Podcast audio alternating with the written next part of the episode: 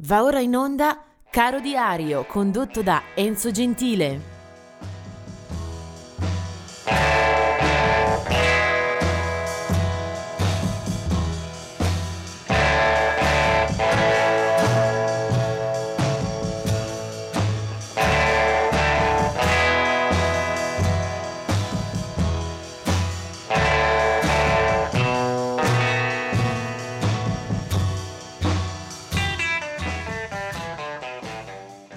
Ed eccoci arrivati al 2 luglio. Non è una pagina particolarmente fitta questa del 2 luglio, però vediamo di muoverci per andare a pescare qualche curiosità, qualche suggestione.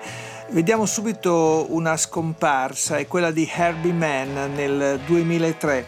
Herbie Mann è stato un eh, musicista eh, che soprattutto al flauto si è fatto conoscere anche come compositore, un pioniere nel, in quell'area tra il jazz e una musica di ricerca.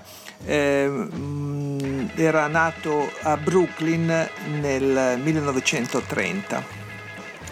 Vediamo invece i nati. Eh, tra i nati eh, ricordo Pete Briquette, eh, è del 1954, eh, nella formazione dei Boomtown Rats eh, fin eh, dalla prima, dalla prima stesura discografica e soprattutto live, siamo ancora nel 1975, poi il loro successo eh, con la guida di Bob Geldof arriverà qualche anno dopo con eh, un brano I Don't Like Mondays che è del luglio del 79.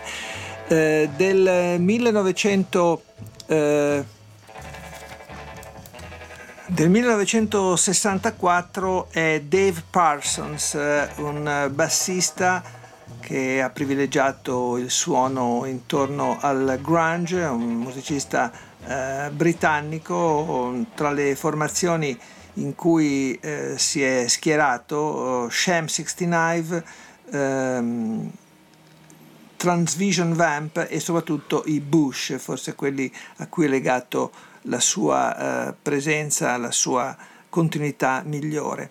Del 1983 è Michelle Branch, una mm, cantautrice e chitarrista americana, una musicista che aveva ben impressionato all'inizio, poi forse si è un pochino persa di vista. C'è eh, un finestra che però vorrei aprire eh, su un eh, musicista il cui nome forse non dirà molto, eh, ma vediamo se con il repertorio in qualche modo vi aiuto. Lui si chiama Paul Williams, è nato nel 1939 in Alabama, poi morirà in circostanze misteriose, comunque eh, poi rubricate come un suicidio nel 1973.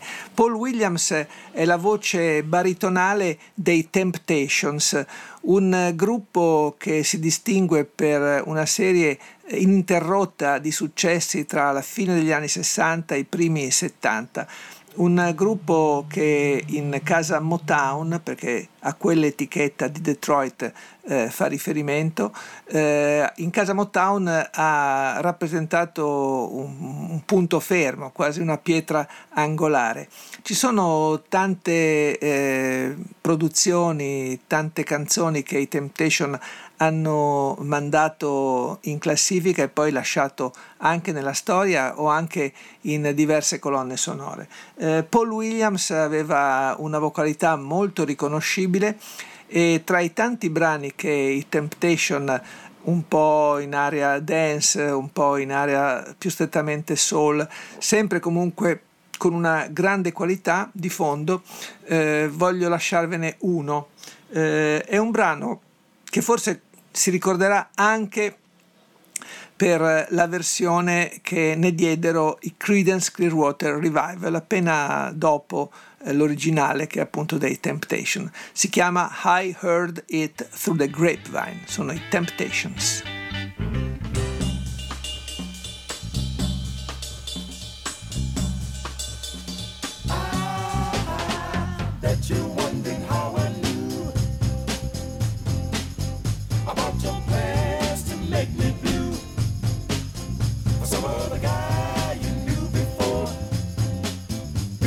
like to